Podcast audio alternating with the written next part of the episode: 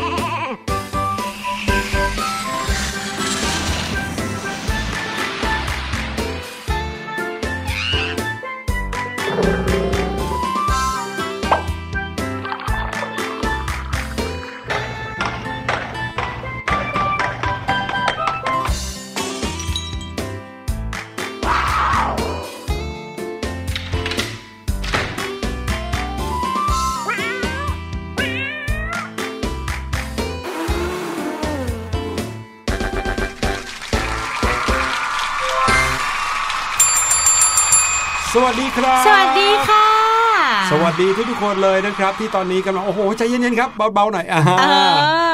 ยินดีต้อนรับเข้าสู่รายการเสียงสนุกครับวันนี้1ชั่วโมงเต็มเราจะได้มารับฟังข่าวสารข้อมูลแล้วก็เรื่องราวดีๆที่เรานำมาฝากน้องๆค่ะขอบคุณสำหรับเสียงต้อนรับอันล้นหลามเช่นเคยนะครับทุกคนเรามาเจอกันได้แบบนี้ทุกวันทุกเวลาแล้วก็ทุกสถานที่เลยที่คิดถึงกันนะครับผ่านทางเว็บไซต์ของไทย PBS ครับวันนี้พี่หลุยส์กับพี่แนนแน่นอนต้องมาพร้อมกันกับเรื่องราวอัปเดตข่าวคราวจากทั่วโลกนะครับในช่วงแรกของรายการก็คือ What's Going On ใช่แล้วล่ะค่ะแล้วก็ช่วงที่2ของรายการช่วงรู้หรือไม่ที่พี่ลูกเจี๊ยบเนี่ยจะมีเรื่องราวว้าวๆมาเล่าให้น้องๆฟังใช่แล้ววันนี้พี่ลูกเจี๊ยบจะมาพร้อมกับเรื่องอะไรก็ไม่รู้นะหลายเรื่องเนี่ยที่เล่าให้พวกเราฟังมาเนี่ยก็แก้ปัญหาให้พี่หลุยส์ได้เลยนะจำได้อย่างเรื่องยาหม่องที่ช่วยเอาหมากฝรั่งออกจากเสื้อผ้าได้ใช่หรือไม่ก็จะเป็นพริกแห้งที่ให้ไปไล่แมลงวันก็ได้เหมือนกันถือว่าเป็น tips and trick ให้กับทุกๆคนได้เลยเหมือนกันนะครับและช่วงสุดท้ายแก้คิดถึงห้องเรียนกันนะครับกับช่วงห้องเรียนสายชิลที่วันนี้ก็จะพาน้องๆมาพบกับช่วงเวลาที่หลายคนรอคอยกันเลยรอคอยก็คือเรื่องราวของตัวละครจากเรื่องรามเกียรติ์นั่นเองใช่แล้วค่ะวันนี้เป็นตัวละครอีกตัวนึงซึ่งบอกเลยว่าศักดิ์ศรีไม่แพ้ทศกัณฐ์เอาอีกแล้วค่ะน้องๆโอ้โหมาทีไรเนี่ยพี่แนนเนี่ยต้องแบบตัวอะไรคะพี่หลุยจะมีความสำคัญขนาดไหนคะอยากรู้ตลอดเลยอ่ะใช่แล้วอ่ะไหนๆแล้วเรามาเริ่มต้นกันด้วยเรื่องนี้ดีกว่านะครับก่อนที่เราจะไปฟังข่าวกันช่วงหลังๆเนี่ยพี่หลุยได้ยินเรื่องราวเกี่ยวกับเทคโนโลยีมากขึ้นแล้วก็บังเอิญในช่องโทรทัศน์ที่ชอบติดตามดูเนี่ยก็เอาภาพยนตร์เกี่ยวกับหุ่นยนต์มาฉายทางช่องของเขาด้วยหุ่นยนต์อะไรคะพี่หลุยคือตอนเด็กๆเนี่ยพี่หลุยชอบดูหนังเรื่องนึงชื่อเรื่องคนเหล็กคนเหล็กเป็นเรื่องของหุ่นยนต์ที่ย้อนเวลาจากอนาคตนะครับกลับไปสู่ในยุคอดีตเพื่อกลับไปช่วยแก้ไขอดีตนะครับก็คือว่าทีแรกเนี่ยตั้งใจจะกลับมาทำลายตัวเอกของเรื่องหรือพูดง่ายๆกลับมาฆ่าตัวเอกของเรื่องนั่นแหละเพื่อให้เขาเนี่ยไม่ต้องโตไปพัฒนาหุ่นยนต์ที่ทำลายล้างโลกนะครับแต่ไปๆมาๆก็กลับมาช่วยเหลือกันแล้วก็มาทำให้โลกเนี่ยสงบสุขมากขึ้นในยุคสมัยอดีตนั่นทำให้พี่หลุยเนี่ยใจคอเนี่ยนะครับหรือความคิดของพี่หลุยเนี่ยคิดถึงคำว่าหุ่นยนต์ในแบบที่แบบมันล้ำสุดๆไปเลยต้องแบบว่าเวลาต่อสู้แล้วยิงก็ไม่เข้าไม่เจ็บเลยอันนั้นคือหุ่นยนต์รบแต่พอโตมาเรื่อยๆในยุคสมัยที่น้องๆเนี่ยกำลังโตกันเป็นนักเรียนแล้วตอนนี้พี่หลุยว่าคำว่าหุ่นยนต์เปลี่ยนไปเยอะแล้วเมื่อก่อนนี้สำหรับพี่หลุยนะครับหุ่นยนต์คือหุ่นยนต์รบอ่ะหรือไม่ก็หุ่นยนต์ตัวยักษ์ที่แบบว่าเหมือนในการ์ตูนญี่ปุ่นอย่างเงี้ยใช่แต่ว่าเดี๋ยวนี้หุ่นยนต์เอามาใช้ประโยชน์ได้ทั่วไปเลยเป็นเทคโนโลยีที่ใครๆก็เอามาใช้ประโยชน์ได้เช่นอย่างหุ่นยนต์เสิร์ฟอาหารเราเคยพูดไปเมื่อหลายสัปดาห์ก่อนครับผมที่เป็นหุ่นยนต์เนี่ยเขารับออเดอร์จากเราปุ๊บแล้วเขาก็ไปหยิบอาหารมาเสิร์ฟให้ถึงโต๊ะเลยถูกต้องยังมีหุ่นยนต์อะไรครับที่ถูกนำมาใช้ประโยชน์ประโยชน์เหรอคะจริงๆพี่แนนเคยเห็นแบบเป็นประโยชน์อาจจะในทางช่วยเหลือตึกถล่มหรืออะไรอย่างเงี้ยค่ะที่จะเป็นตัวเล็กๆแล้วสามารถซอกแซกเข้าไปได้ไปหาคนที่เขาเนี่ยอาจจะโดนทับหรือว่าติดอยู่ข้างในเป็นกล้องอะไรอย่างนี้ติดตัวไปใช่ไหมครับหรือบางทีก็อาจจะเป็นหุ่นยนต์ที่อยู่ในโรงงานอุตสาหกรรมเป็นแขนหุ่นยนต์ที่จะใช้ในการประกอบใช้ในอะไรเพื่อทำให้สินค้าเนี่ยประกอบเร็วขึ้นความผิดพลาดน้อยลงหรือบางทีก็เป็นหุ่นยนต์ที่เขาพัฒนาขึ้นเพื่อใช้โชว์ความฉลาดเฉยๆเช่นหุ่นยนต์ที่แข่งหมากล้อมกับมนุษย์แล้วแข่งเท่าไหร่ก็ชนะมนุษย์หมดเลยอย่างเงี้ยนะครับก็ทำให้เห็นว่าหุ่นยนต์มีอะไรที่หลากหลายจริงๆมีกระทั่งหุ่นยนต์สัตว์เคยเห็นหุ่นยนต์สัตว์อะไรบ้างพี่แนนเหรอคะเป็นสุนัขเคยสุนัขค่ะถ้าเป็นหุ่นยนต์น้องหมานี่เห็นบ่อยเนาะใช่โชว์การตีลังกาได้ถ้าพี่แนนจำไม่ผิดพี่แนนเคยเห็นหุ่นยนต์ที่มันเป็นกบพี่หลุยเหรอแต่ไม่แน่ใจว่าเป็นของประเทศอะไรหรืออะไรแล้วเขาทำหุ่นยนต์กบไปทำอะไรกระโดดเฉยๆอย่างเงี้ยหรอน่าจะสร้างมาเพื่อทดสอบความสามารถของเขาในตัวเขาแล้วค่ะเป็นไปได้ช่วงหน้านะครับใน What's Going On จะมีเรื่องราวของเทคโนโลยีที่ทำให้เกิดหุ่นยนต์ปลาครับว่ายน้ำไปเรื่อยๆไม่รู้จะทำหุ่นยนต์ปลาไปทำไมพี่แนนกำลังนึกถ้าอยู่ในน้ำนี่มันจะไม่ช็อตใช่ไหมคะนั่นน่ะสินะมีอะไรที่น่าสนใจเหมือนกันนะครับนอกจากนั้นก็ยังเป็นเรื่องมาตรการดีๆของเมืองใหญ่ๆนะครับที่เขาจะทำให้โรคโควิด -19 นั้นลดน้อยลงได้ในอนาคตเดี๋ยวเราไปติดตามกันนะครับในช่วงหน้าแต่ว่าตอนนี้ไปฟังเพลงกันก่อนครับ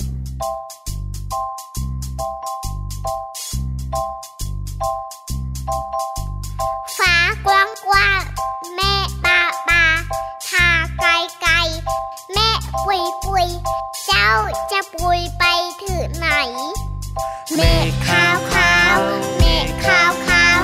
หูยาวยาวเท้ายูยูเจ้าคือเมฆกระต่ายใช่ไหมเจ้าคือเมฆกระต่ายใช่ไหมลันลันลาลันลันลาลันลันลาลันลันลาเมฆเทาเทาเมฆเทาเทาขาสั้นสั้นหันซ้ายซ้ายเจ้าคือเมฆเต่าใช่ไหมเจ้า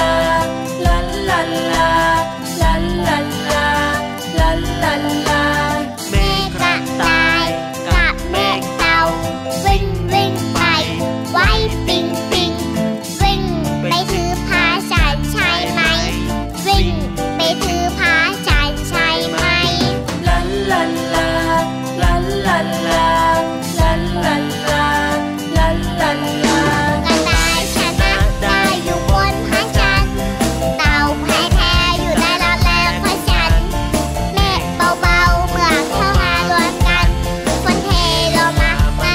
ลันลันลากระต่ายชนะได้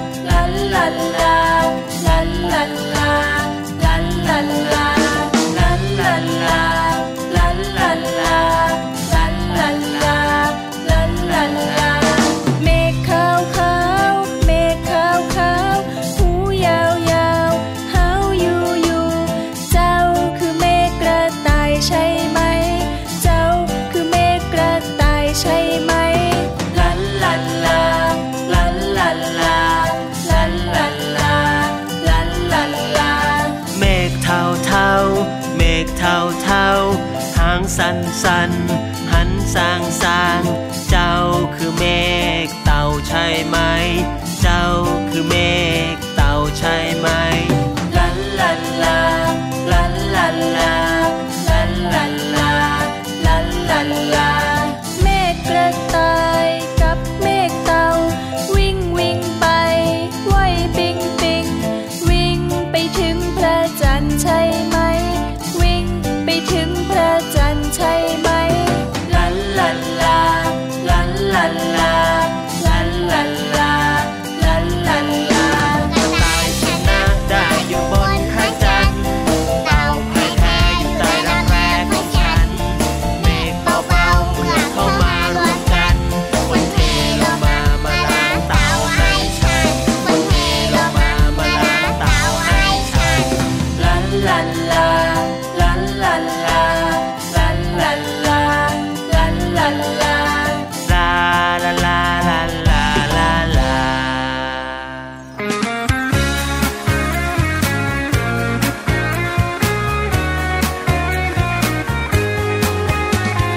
ตื่นเลยตะเกียกตอนเช้ารีบไปที่แปลงผักน้อยต้องมันคอยรดน้ำทุกวัน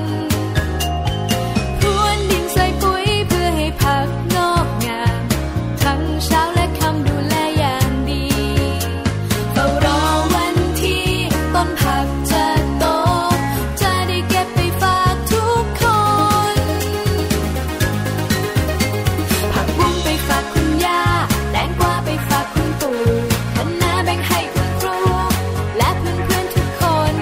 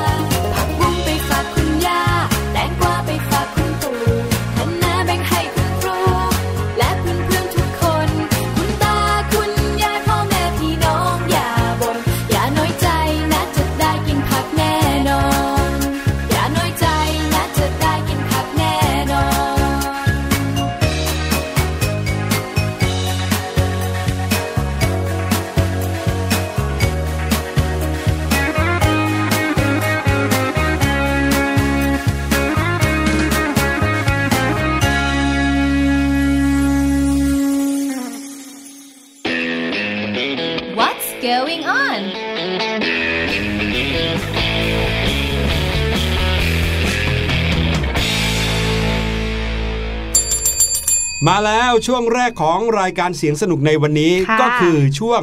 What's Going On นั่นเองครับใช่แล้วอย่างที่พี่หลุยได้บอกเมื่อช่วงที่แล้วนะคะว่าเนี่ยข่าวแรกของเราเป็นข่าวเกี่ยวกับหุ่นยนต์แต่ว่ารอบนี้เป็นหุ่นยนต์ที่ลงไปในน้ำแล้วนั่นแหละสิพูดถึงระบบไฟฟ้าเนี่ยนะครับเราก็มักจะนึกถึงอะไรที่ตรงข้ามกับการลงน้ำเลยนะใช่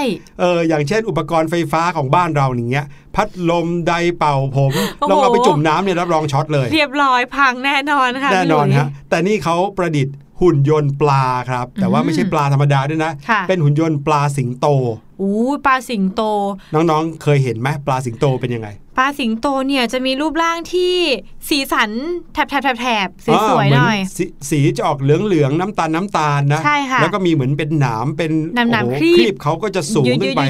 หน้าตาดูดุดันมากใช่เป็นปลาที่อาศัยอยู่ในแนวปะการังนะครับถ้าเกิดว่าเป็นปลาสิงโตเนี่ยแล้วก็มีวิถีชีวิตอยู่ในระบบนิเวศทางทะเลที่ค่อนข้างสมบูรณ์เลยทีเดียวนะครับแต่ตอนนี้เขามีการประดิษฐ์หุ่นยนต์ปลาสิงโตขึ้นมาเนี่ยแต่ว่าประดิษฐ์ขึ้นมาทำไมค่ะเดี๋ยวพี่หลุยจะเล่าให้ฟังนะครับข่าวนี้มาจากเว็บไซต์ Flag Frog นะครับก็เป็น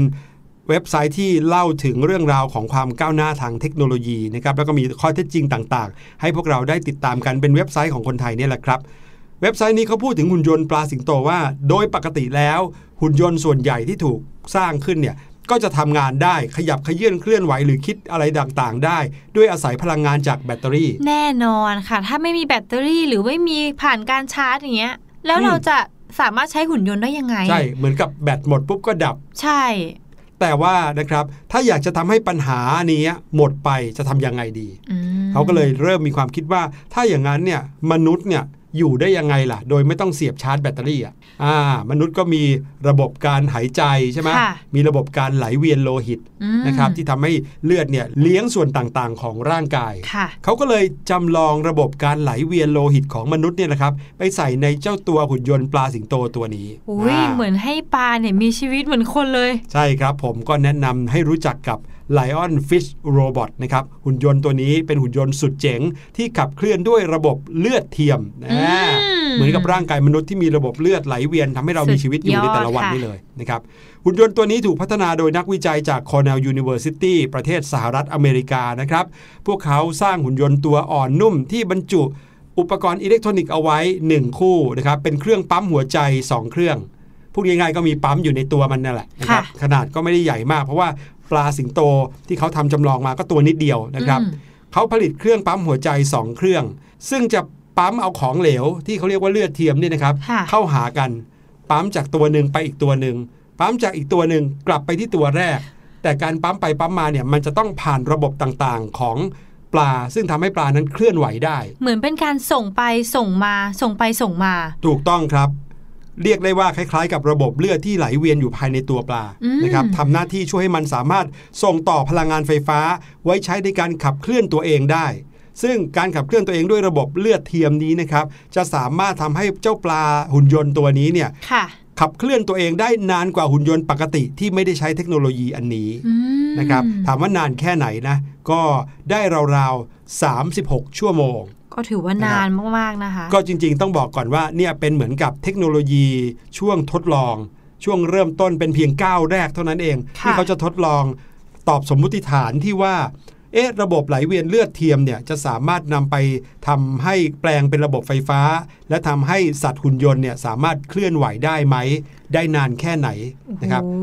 ก็เอาเป็นว่าเขาเนี่ยสามารถที่จะทดลองขึ้นมาแล้วก็ตอบได้แล้วว่าทำได้แต่จะทำได้นานแค่ไหนยังไงก็คงต้องพัฒนาไปเรื่อยๆนะครับค่ะน้องๆคงสงสัยนะคะว่าแล้วเจ้าปลาตัวนี้ที่ว่ายน้ำได้ถึง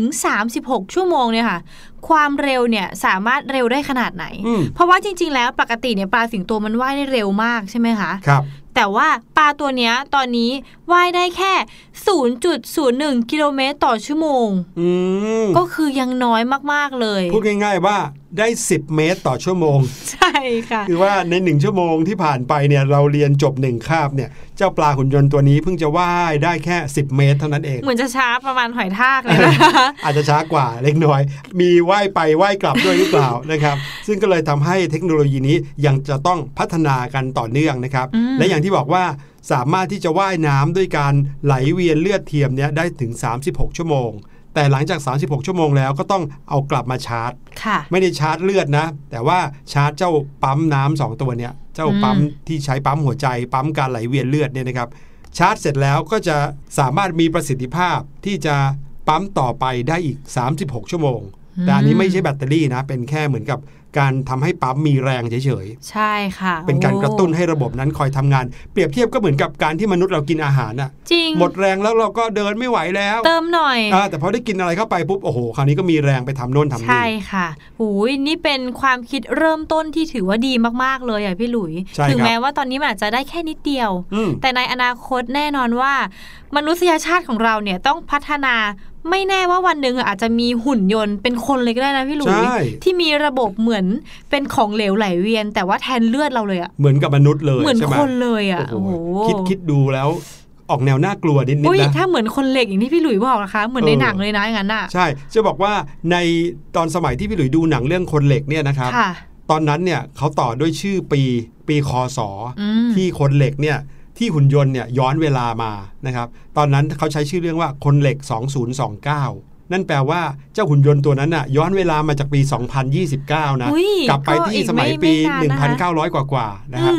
ตอนนี้เนี่ยก็2020แล้วนะมันก็ใกล้เคียงแล้วนะคะ9ปีเอง ไม่รู้ว่าจะมีหุ่นยนต์เหมือนอย่างในหนังหรือเปล่า นะครับนั่นก็คือเรื่องราวของความคืบหน้าทางเทคโนโลยีนะครับลองจินตนาการดูเล่นๆก็ได้ว่าถ้าในอนาคตเนี่ยเจ้าหุ่นยนต์ปลานี้สามารถที่จะเดินทางไปที่ไหนก็ได้ในมหาสมุทรโดยมีเจ้าระบบปั๊มเลือดเนี่ยคอยผลิตพลังงานทำให้มันไม่ต้องชาร์จแบตอีกต่อไป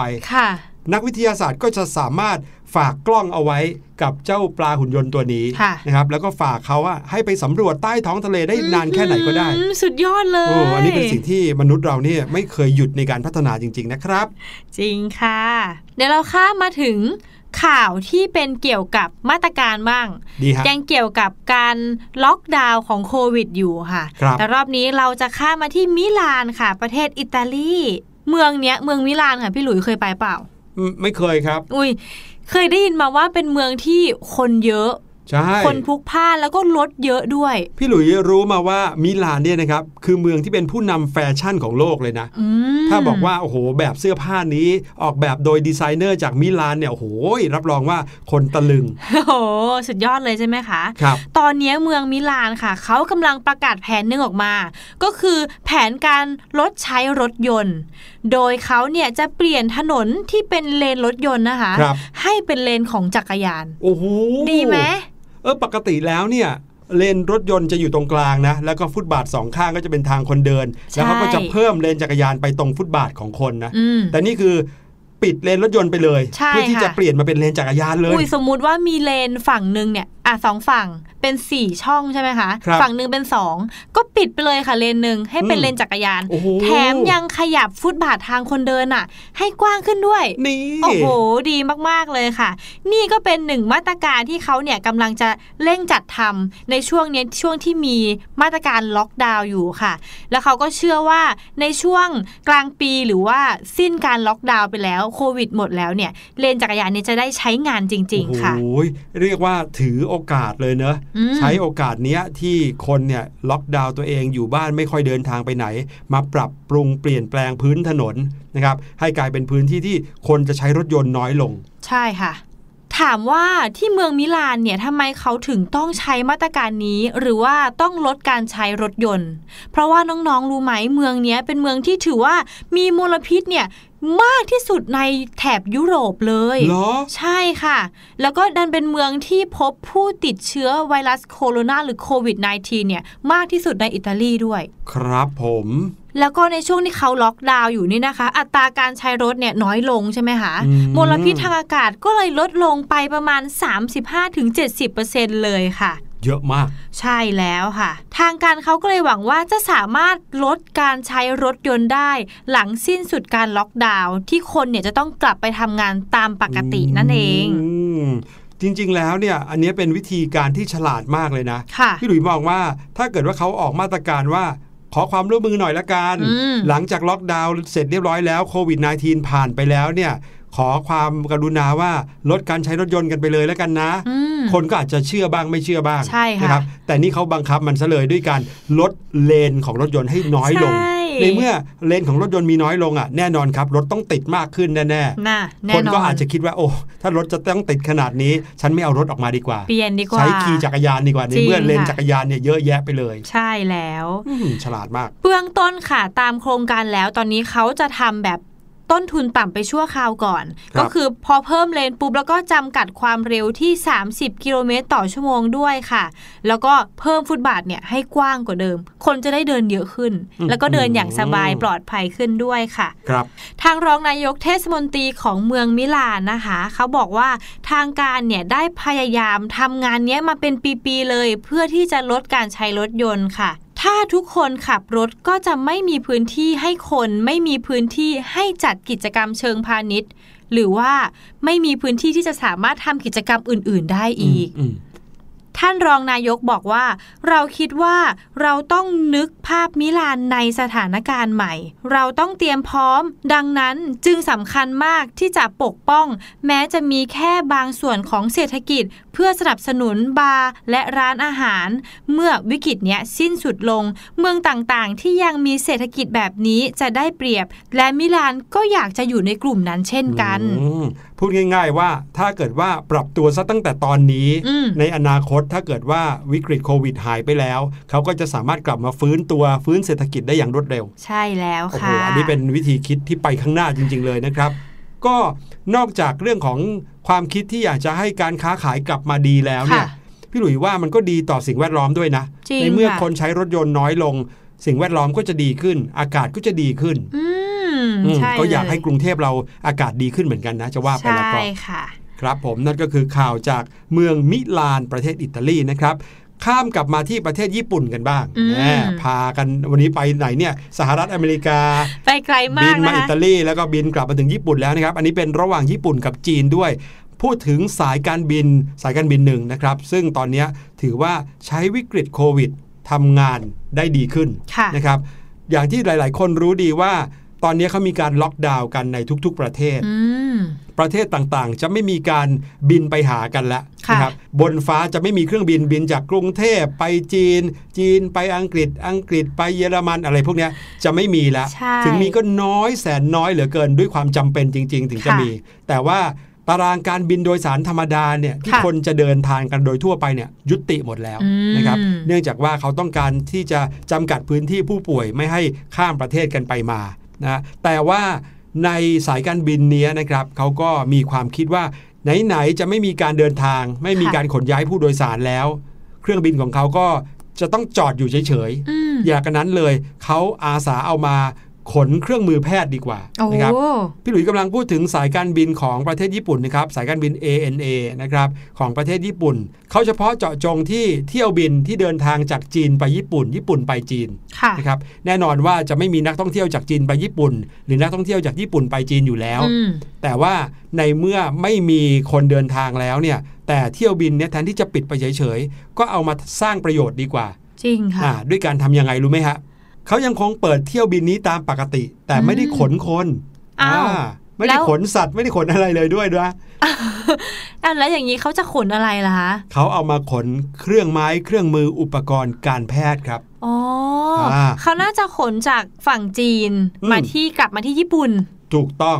ในเมื่อตอนนี้เนี่ยนะครับประเทศญี่ปุ่นต้องการมากๆเลยความช่วยเหลือทางเรื่องของสาธารณสุขเนื่องจากจำนวนผู้ติดเชื้อก็ยังไม่ลดลงง่ายๆเหมือนจะคุมอยู่แต่ก็เพิ่มขึ้นมาอีกในขณะที่จีนเนี่ยก็ค่อนข้างคุมอยู่พอสมควรแล้วใช่แล้วดังนั้นเนี่ยอุปกรณ์ทางการแพทย์ยาแอลกอฮอล์อะไรต่างๆก็เลยยังจำเป็นมากแล้วสายการบิน ANA เนี่ยก็ยังคงให้มีเที่ยวบินนี้ไว้เพื่อเอาไว้ใช้คอยขนอุปกรณ์ทางการแพทย์เหล่านี้นะครับแน่นอนแหละเครื่องบินในการที่จะเดินทางได้เนี่ยนะครับโดยเฉพาะเครื่องบินพาณิชย์หรือเครื่องบินที่มีผู้โดยสารเนี่ยเขาก็จะใช้พื้นที่ใต้ท้องเครื่องบินเนาะในการที่จะขนอุปกรณ์ต่างๆใส่ของใส่กระเป๋าเดินทางใส่อะไรอย่างเงี้ยเขาก็เอาบรรดาอุปกรณ์การแพทย์ใส่เอาไว้ตรงนั้นอยู่แล้วแต่เพื่อให้ขนได้มากขึ้นถึง 40% เขาก็เลยเอาอุปกรณ์การแพทย์ใส่กล่องแล้วเอากล่องแล้วเนี่ยมาวางไว้บนที่นั่งผู้โดยสาร แล้วก็คาดเข็มขัดนิรภัยให้อย่างดีโอ้โหเหมือนว่ากล่องเครื่องมือการแพทย์นั้นน่ะแทนด้วยแทนผู้โดยสารเลยกลายเป็นผู้โดยสารเลยโอ้นะครับก็เปิดให้จองกันเต็มที่ แต่คงไม่ได้จองกันหรอกนะครับ คงเป็นการใช้ที่นั่งนั้นน่ะสำหรับการให้ขนเครื่องไม้เครื่องมืออุปกรณ์การแพทย์เฉยๆแล้วก็มีการใช้พลาสติกปิดคลุมอย่างดีเพื่อไม่ให้มีการรั่วไหลของเชื้อโรคหรืออะไรก็ตามนะเพื่อรักษาสภาพของอุปกรณ์เครื่องมือรวมไปถึงเพื่อคุมเรื่องของเชื้อโรคด้วยพี่หลุยส์คะแล้วจริงๆแล้วเนี่ยถ้าสายการบินเนี้ยเขาเนี่ยเอาเก้าอี้ออกอย่างนี้อาจจะขนได้มากขึ้นป่ะคะใช่ครับถ้าเกิดว่าเอาเก้าอี้ออกหมดเลยนะแล้วก็เอาให้ห้องผู้โดยสารกลายเป็นห้องของที่เอาไว้ขนของอย่างเดียวเลยอ่ะโล่งเลยเนี่ยอาจจะขนได้มากขึ้นนั่นสิแต่ว่าครับเขาก็มีเหตุผลเหมือนกันที่จะให้บรรดากล่องอุปกรณ์เครื่องมือการแพทย์เนี่ยนั่งอยู่บนที่นั่งคนเฉยๆก่อนนั่งแทนคนนะแอบกลัวนะคะเนี่ยใช่เหตุผลของเขาก็บอกว่าในเมื่อเครื่องบินเหล่านี้ก็ยังคงต้องใช้ขนย้ายผู้โดยสารอีกในอนาคต แล้วอีกอย่างหนึ่งเนี่ยความกว้างของที่นั่งก็สามารถมีมากพอแล้วที่จะขนย้ายเครื่องมืออุปกรณ์หรือว่ากล่องอุปกรณ์การแพทย์เหล่านั้นได้ดังนั้นก็เลยวางเอาไว้บนที่นั่งก็พอแล้วนะครับและเขาก็พอใจในการใช้งานเก้าอี้แบบนี้มากๆเลยเพราะอย่างน้อยๆมันก็ทำให้พวกเขาบรรทุกอุปกรณ์การแพทย์ได้มากขึ้นถึง 40% เลยครับ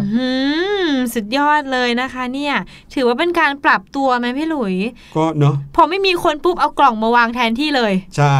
ก็ถือว่าช่วยกันในภาวะแบบนี้นะครับขอบคุณข่าวจากสำนักพิมพ์จากญี่ปุ่นนะครับโซรานิวส์24ครับเดี๋ยวเราพาน้องๆไปพักกันสักครู่ก่อนช่วงหน้ากลับมานะครับพี่ลูกเจี๊ยบรออยู่กับรู้หรือไม่ครับ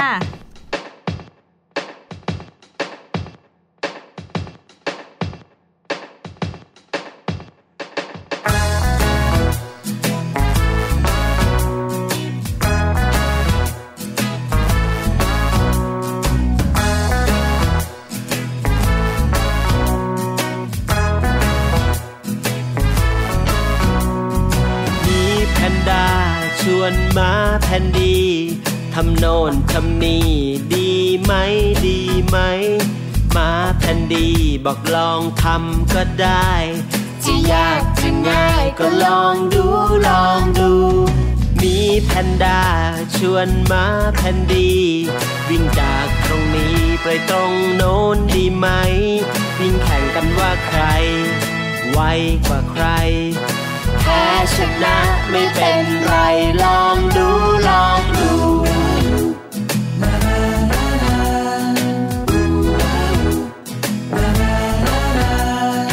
มาแผ่นดีชวนมีแพนด้าปีนต้นไม้ในป่าแข่งกันดีไหม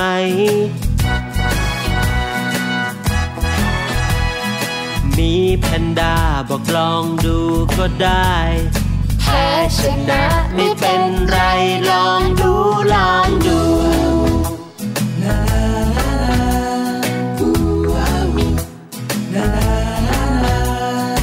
มีแพนด้าปีนต้นไม้เร็วจีส่วนมาแพนดีปีนต้นไม้ไม่ได้หล่นตุ๊บจนก้นกระแทกโคนไม้บางอย่างอย่าไปไม่ต้องลองดู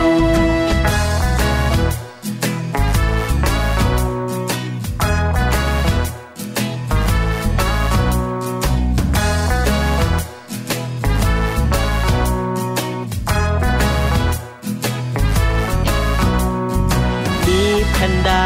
ปีนต้นไม้เร็วจีส่วนมาแพนดีปีนต้นไม้ไม่ได้หล่นตุ๊บจนก้นกระแทกโคนไม้บางอย่างอย่าไปไม่ต้องลองดูไม่ต้องลองดูไม่ต้องลองดูไม่ต้องลองดูไม่ต้องลองดู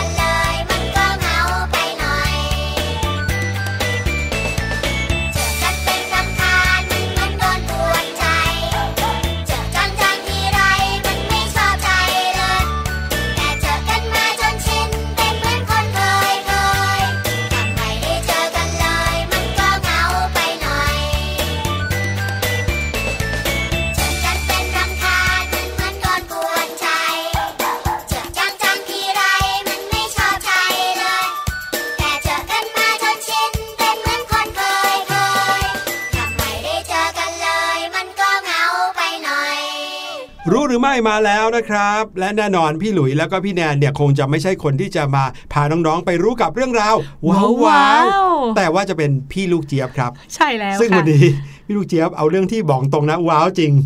มาเล่าให้ฟังอยากรู้อีกแล้วพี่แนนชอบกินป๊อปคอร์นไหมชอบค่ะเวลาไปดูภาพยนตร์หรือว่าอยู่บ้านแล้วก็หาซื้อป๊อปคอร์นมานั่งกินตอนที่ดูไปด้วยเพลินมากเลยแถมรสชาติก็มีหลากหลายมากมายด้วยนะครับแต่เชื่อไหมครับไม่ใช่ว่าคนสมัยนี้เท่านั้นนะที่จะชอบกินป๊อปคอร์นค่ะคนในอดีตเป็นพันๆปีที่แล้วเขาก็กินป๊อปคอร์นกันนะเดี๋ยวเขาจะมารู้วิธีทำป๊อปคอร์นได้ไหมเนี่ยแล้วเขาเรียกว่าป๊อปคอร์นหรือเปล่าไปถามพี่ลูกเจี๊ยบดีกว่าได้ข่าวว่าเก่าแก่ที่สุดเนี่ยเป็นพันปีเลยโอ้ยอยากรู้แล้วล่ะค่ะรู้หรือไม่กับพี่ลูกเจี๊ยบสวัสดีค่ะสวัสดีน้องๆทุกคนนะคะโอ้ยพี่ลูกเจี๊ยบนึกว่าจะมาไม่ทันแล้วล่ะค่ะเพราะว่ามัวแต่ออกไปซื้อป๊อปคอร์นมาทำกินไงวันนี้ตั้งใจนะคะว่าจะดูหนังกับครอบครัวค่ะไอ้ครั้นจะดูเฉยๆก็รู้สึกปากมันว่างๆก็เลยต้องหาของกินไปด้วยแล้วอะไรจะคู่กับหนังได้ดีเท่ากับป๊อปคอร์นหรือว่าข้าวโพดคั่วล่ะคะพูดถึงป๊อปคอร์นแล้วเนี่ยพี่ลูกเจี๊ยบจำได้เลยว่าเคยมีคนเล่าให้ฟังนะคะว่าป๊อปคอร์นเนี่ยมีต้นกำเนิดมานานมากๆเลยค่ะจากชาวอินเดียนแดงในทวีปอเมริกาเหนือค่ะแต่ว่ายังไม่น่าว้าวเท่ากับว่าน้องๆรู้หรือไม่คะว่าป๊อปคอร์นหรือข้าวโพดคั่วที่เก่าแก่ที่สุดเนี่ยมีอายุเท่าไหร่ตามประวัติศาสตร์ป๊อปคอร์นค่ะอย่างที่พี่ลูกเจี๊ยบได้เกริ่นเอาไว้นะคะก็คือมีที่มาที่ไปหรือว่ามีต้นกำเนิดมาจากชาวอินเดียนแดงในทวีปอเมริกาเหนือเมื่อ 5,000 กว่าปีมาแล้วล่ะค่ะนอกจากนั้นนะคะในอเมริกาใต้และอเมริกากลางเนี่ยก็มีหลักฐานเจอเหมือนกันนะคะว่าเขาเนี่ยรู้จักข้าวโพดคั่วกันมาเนิ่นนานแล้วเหมือนกันค่ะนอกจากนำมาใช้กินแล้วเนี่ยนะคะชาวอินเดียนแดงเนี่ยก็ยังนำมาร้อยด้วยหญ้าเพื่อเป็นเครื่องประดับสำหรับหัวหน้าเผ่าหรือบรรดานักรบอีกด้วยค่ะทุกวันนี้ค่ะชาวเม็กซิกันเนี่ยก็มีการประดับประดาตกแต่งเทวรูปด้วยข้าวโพดคั่วกันด้วยนะหลังจากที่ชาวอังกฤษเนี่ยนะคะได้บุกไปสู่แผ่นดินอเมริกาค่ะก็เลยทำให้พวกเขานะคะได้รู้จักกับป๊อปคอร์นค่ะหลังจากที่ชาวอังกฤษนะคะได้เข้าสู่แผ่นดินของอเมริกาค่ะชาวอังกฤษเนี่ยก็ได้รู้จักกับป๊อปคอร์นค่ะเนื่องจากว่าคนอินเดียนแดงเนี่ยนะคะพอเขาไปร่วมงานเลี้ยงค่ะเขาก็นำเจ้าป๊อปคอร์นเนี่ยพกติดไม้ติดมือไปด้วยทำให้ข้าวโพดคั่วเนี่ยนะคะได้รับความนิยมมากขึ้นเรื่อยๆเลยในปลายศตวรรษที่18ค่ะเจ้าข้าวโพดคั่วเนี่ยก็เลยถูกผลิตขึ้นมาเพื่อนำไปขายค่ะเมื่อธุรกิจภาพยนตร์หรือโรงหนังค่ะเริ่มโด่งดังขึ้นมานะคะป๊อปคอร์นก็เลยกลายเป็นสิ่งที่อยู่คู่กับโรงหนังมาเลยค่ะแม้ว่าป๊อปคอร์นฟังดูเนี่ยก็มีมานานแล้วเนาะแต่จริงๆแล้วนะคะนักโบราณคดีเขาบอกว่าป๊อปคอร์นเนี่ยมีมานานกว่านั้นอีกก่อนที่จะมาที่ยุโรปหรือว่าเข้ามาสู่ดินแดนแถบโลกใหม่อีกนะคะเพราะว่านักโบราณคดีเนี่ยได้ไปขุดค้นถ้ำ Bath Cave ค่ะแล้วก็ได้พบฝักป๊อปคอร์นที่มีอายุนะคะนับมาถึงทุกวันนี้เนี่ยก็น่าจะสัก 6,700 ปีแล้วล่ะค่ะโดยดูจากผลทดสอบหาคาร์บอนกัมมันตรังสีนั่นเองค่ะและเขาเนี่ยนะคะก็ได้ไปเจอฟอสซิลเกสรดอกไม้ค่ะซึ่งต่อมานะคะหลังจากที่ได้มีการทำการทดลองทางวิทยาศาสตร์เนี่ยก็พบว่าเฮ้ยเจ้าเกสรดอกไม้ที่เราเจอเนี่ยมันเป็นเกสรข้าวโพดแถมนะคะนักวิจัยเนี่ยยังค้นพบเมล็ดป๊อปคอร์นอายุกว่า 1,000 ปีในหลุมฝังศพทางชายฝั่งแถบตะวันออกของเปรูด้วยค่ะซึ่งป๊อปคอร์นที่พบเนี่ยนะคะยังคงสภาพดีอยู่เลยค่ะดีขนาดที่ว่าถ้าเอาเข้าเตาอบไมโครเวฟเนี่ยนะคะก็สามารถที่จะแบบโป๊ะๆแปะๆแตกฟูออกมาให้กินได้เลยล่ะค่ะนอกจากนั้นนะคะก็ยังมีการค้นพบกรุสมบัติอื่นๆที่เป็นการช่วยยืนยันด้วยว่าป๊อปคอร์นเนี่ยมีมาตั้งแต่อดีตกาลแล้วจ้าเพราะว่าเขาไปเจอหม้อคั่วข้าวโพดดินเผาที่อายุย้อนไปถึงอารยธรรมก่อนยุคอินคาในเปรูเลยละค่ะแต่ก็นั่นแหละเนาะนั่นหมายความว่าเจ้าฝักป๊อปคอร์นเนี่ยเป็นพืชที่มันมีมาตั้งแต่ไหนแต่ไรแล้วนะคะอยากจะโทรจิตกับคนสมัยก่อนยุคบรรพกาลจังเลยหรือว่ายุคดึกดำบรร านจังเลยว่าคุณรู้ไหมคะว่าป๊อปคอร์นที่คุณกินกันในสมัยก่อนเนี่ยนะยังคงเป็นหนึ่งในของว่างยอดนิยมของทุกคนมาจนถึงทุกวันนี้เลยนะจ๊ะจะบอกให้เอาล่ะค่ะขอขอบคุณข้อมูลดีๆสนุกสนานน่ารู้จากเว็บไซต์ Post Today และ US Popcorn นะคะส่วนวันนี้หมดเวลาของพี่ลูกเจี๊ยบแล้วเจอกันครั้งหน้าจะมีเรื่องราวสนุกสนานน่ารู้อะไรมาฝากต้องติดตามกันให้ได้เลยนะคะวันนี้สวัสดีค่ะรู้หรือไม่กับพี่ลูกเจี๊ยบโอ้โหไม่ใช่พันปีธรรมดาหลายพันปีด้วยนะคะน้องๆหลายพันปีด้วยโอ้โหคนในยุคสมัยก่อนเนี่ยเขาก็ชอบกินของกินเล่นกันเหมือนกันนะพี่หลุยนึกว่าคนในยุคดึกดำบรรพ์เป็นพันปีก่อนเนี่ยกว่าเขาจะออกไปปลูกต้นไม้เนาะออกไปเพาะปลูกไปล่าสัตว์หรือว่ากว่าจะทำอะไรขึ้นมากินสักอย่างหนึ่งเนี่ยมันใช้เวลานานมากจริงเรื่องขนมกินเล่นเนี่ยคงเพิ่งจะมีมาไม่กี่ปีนี้ที่ไหนได้เป็นพันปีแล้วมั้ยอย่างสมัยนี้ป๊อปคอร์นก็จะมีแบบสำเร็จรูปที่เอาเข้าไมโครเวฟแบบแป๊บเดียวก็กินได้แล้วหรือว่าถ้าสมัยก่อนหน่อยหรือว่าแบบดั้งเดิมก็คือใช้หม้อใช่ไหมคะพี่หลุยแต่เมื่อก่อนมีหม้อด้วยเหรอคะนั่นน่ะสิทำยังไงอ่ะเอาเป็นว่าเราก็รู้ว่าไม่แน่นะครับปู่ของเราอาจจะเคยกินป๊อปคอร์นหรืออาจจะเป็นคนขายป๊อปคอร์นก็ได้ขอบคุณพี่ลูกเจี๊ยบมากๆนะคะเดี๋ยวเราไปพักสักครู่ใช่แล้วช่วงหน้ากลับมากับห้องเรียนสายชิลครับ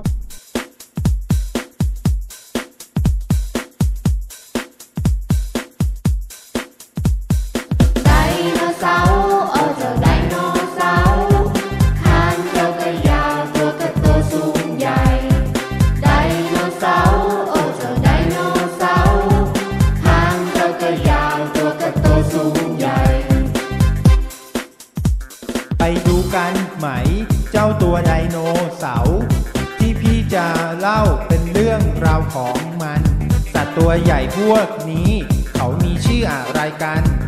แต่ละตัวนั้นมันเป็นอย่างไรจะขอยกตัวอย่างเจ้าเพลกิโอซอรัส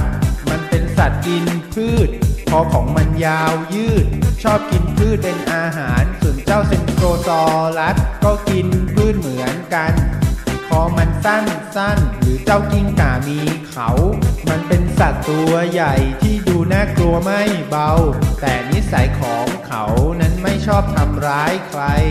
เจ้าตัวสุดท้ายนี่แหละพระเอกตัวจริงเขาโลดแล่นบนแผ่นฟิล์มก็เจ้าทีเล็กนั่นไงเขามีชื่อจริงว่าไทแรนโนซอรัสที่เรารู้จักเขาเป็นสัตว์กินเนื้อเขาช่างโหดร้ายและก็ดูน่ากลัวหากใครเผลอไปเจอตัวต้องตกเป็นเหยื่อของมันไดโนเสาร์โอ้เจ้าไดโนเสาร์หางเจ้าก็ยาวตัวก็โตสูงใหญ่ไดโนเสาร์โอ้เจ้าไดโนเสาร์หางเจ้าก็ยาวตัวก็โตสูงใหญ่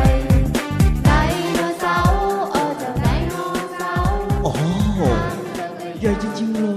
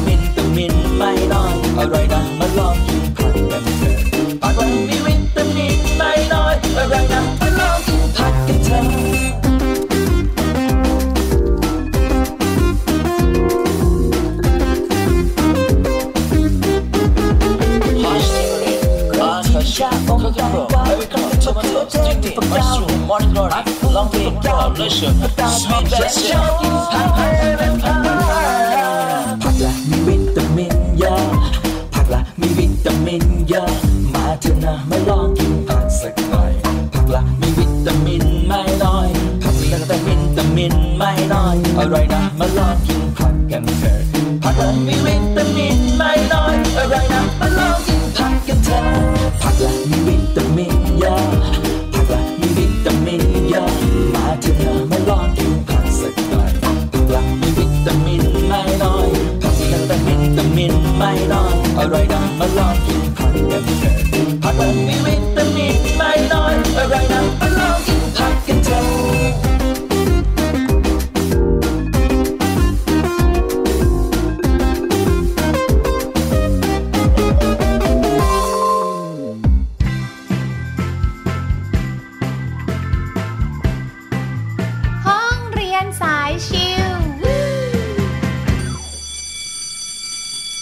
รียนสายชิลมาแล้วครับได้เวลามาเข้าห้องเรียนกันแล้วใช่แล้วได้ยินเสียงกลิ่งนี้แล้วอย่าเพิ่งหนีไปไหนนะวิ่งน้องวิ่งเลยไม่ใช่วิ่งมาฟังเราหลายๆคนเนี่ยคงจะคิดถึงห้องเรียนกันแล้วล่ะช่วงนี้ใช่ค่ะส่วนใหญ่แล้วเด็กๆมักจะไม่ค่อยชอบการแบบถูกบังคับให้เข้าห้องเรียนนะบางทีอยากเล่นกับเพื่อนมากกว่า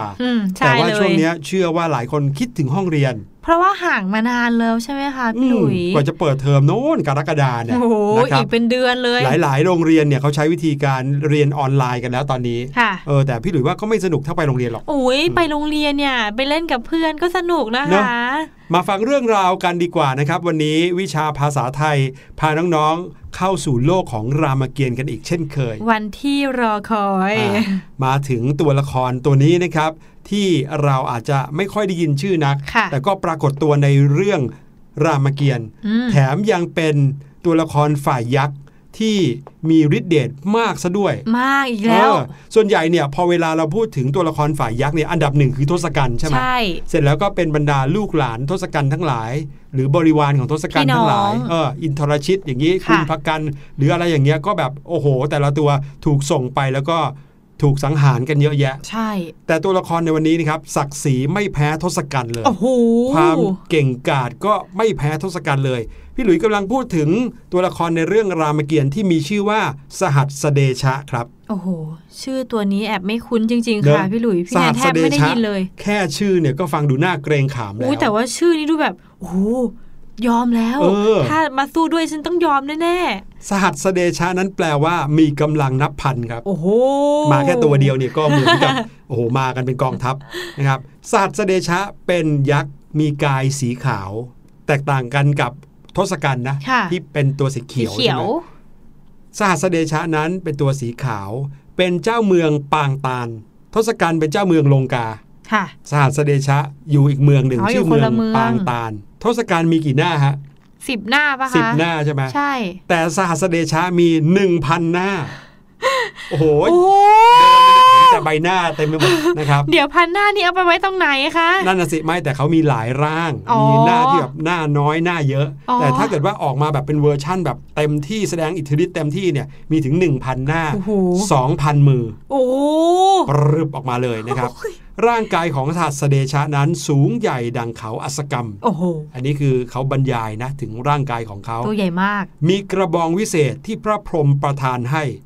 ฤทธิ์ของกระบองวิเศษนี้ก็คือต้นชี้ตายปลายชี้เป็นหมายถึงถ้าเอาตรงโคนหรือตรงต้นของกระบองที่อยู่ตรงใกล้ๆข้อมือเนี่ยไปชี้ใครเข้าตายเลยนะครับแต่ถ้าเกิดว่าชี้ด้วยปลายกระบองจะทำให้ตัวนั้นแข็งเป็นหินแล้วก็สหัสเดชะก็ได้รับพรจากพระพรหมด้วยว่าเมื่อข้าศึกหรือศัตรูเห็นเนี่ยให้หนีรีบหนีหายไปด้วยความกลัวไม่ได้หมายถึงให้สหัสเดชะหนีนะศัตรูมาเห็นปุ๊บต้องแบบรีบกลัวลนลานแล้วหนีไปเลยยังไม่ทันต้องสู้อ่ะให้หนีไปก่อนเลยสุดยอดเลยอ่ะนะครับแล้วเรื่องราวของสหัสเดชะก็มาเกี่ยวข้องกับทศกัณฐ์ตรงที่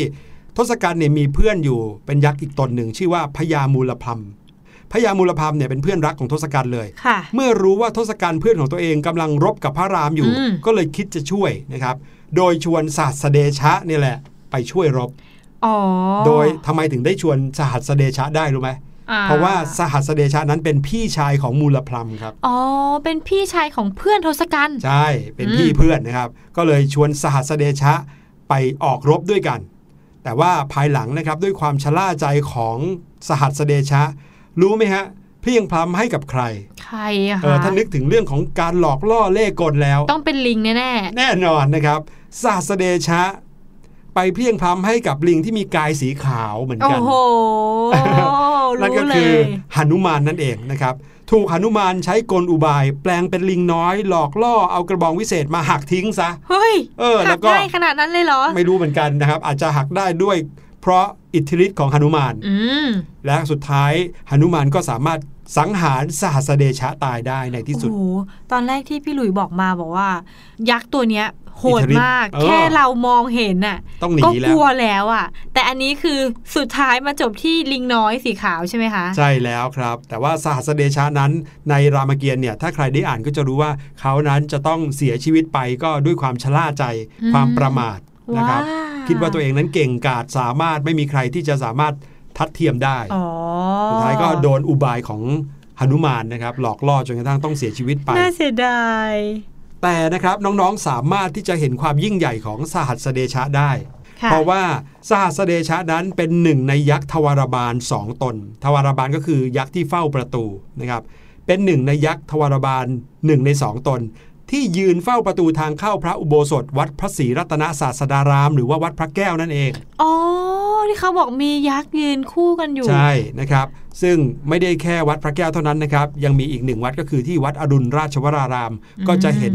สหัสเดชะยืนเฝ้าอยู่ที่หน้าประตูทางเข้าพระอุโบสถเหมือนกันและอีกตนหนึ่งนี่คือเป็นยักษ์อะไรคะที่บอกว่าเขายืนคู่กันใช่ไหมแน่นอนครับศักดิ์ศรีต้องเท่าเทียมกันถ้าเป็นสหัสเดชะข้างหนึ่งอีกข้างหนึ่งก็ต้องเป็นทศกัณฐ์โอ้โห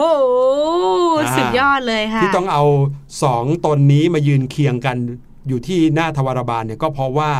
เขาเป็นยักษ์ที่มีฤทธิ์มากดุจเดียวกันเลยนะครับมีอิทธิฤทธิ์เท่าเทียมกันเรียกว่าศักดิ์ศรีพอๆกันนะครับนั่นก็คือเรื่องราวของสหัสเดชะในรามเกียรติ์ครับโอ้สุดยอดเลยค่ะพี่หลุยเป็นอีกตัวละครหนึ่งที่พี่แนนเนี่ยไม่ค่อยเคยได้ยินแทบไม่ได้ยินเลยอ่ะพี่แนนไม่รู้จักเลยแต่ว่า ก็มีเรื่องราวที่ถือว่าเป็นแง่คิดให้น้องๆนะเราเก่งจริงแต่ว่าเราก็อย่าประมาทอาจจะมีเพื่อนคนนึงเนี่ยตอนแรกเขาเนี่ยเรียนไม่เก่งนะแต่วันนึงอยู่ดีๆเขาอาจจะสอบได้ที่1แซงเราเลยก็ได้นะเก่งไม่กลัวขยันใช่ค่ะนะครับก็อย่าประมาทเพราะว่าความประมาทนั้นเป็นหนทางแห่งความโชคร้ายได้เอาละครับวันนี้รายการเสียงสนุกหมดเวลาแล้วเราก็ไม่ประมาทครับประมาทไปเดี๋ยวจะเกินเวลาวันนี้ลาน้องๆไปก่อนนะครับพบกันใหม่คราวหน้าสวัสดีครับสวัสดีค่ะสบัดจินตนาการสนุกกับเสียงเสริมสร้างความรู้ในรายการ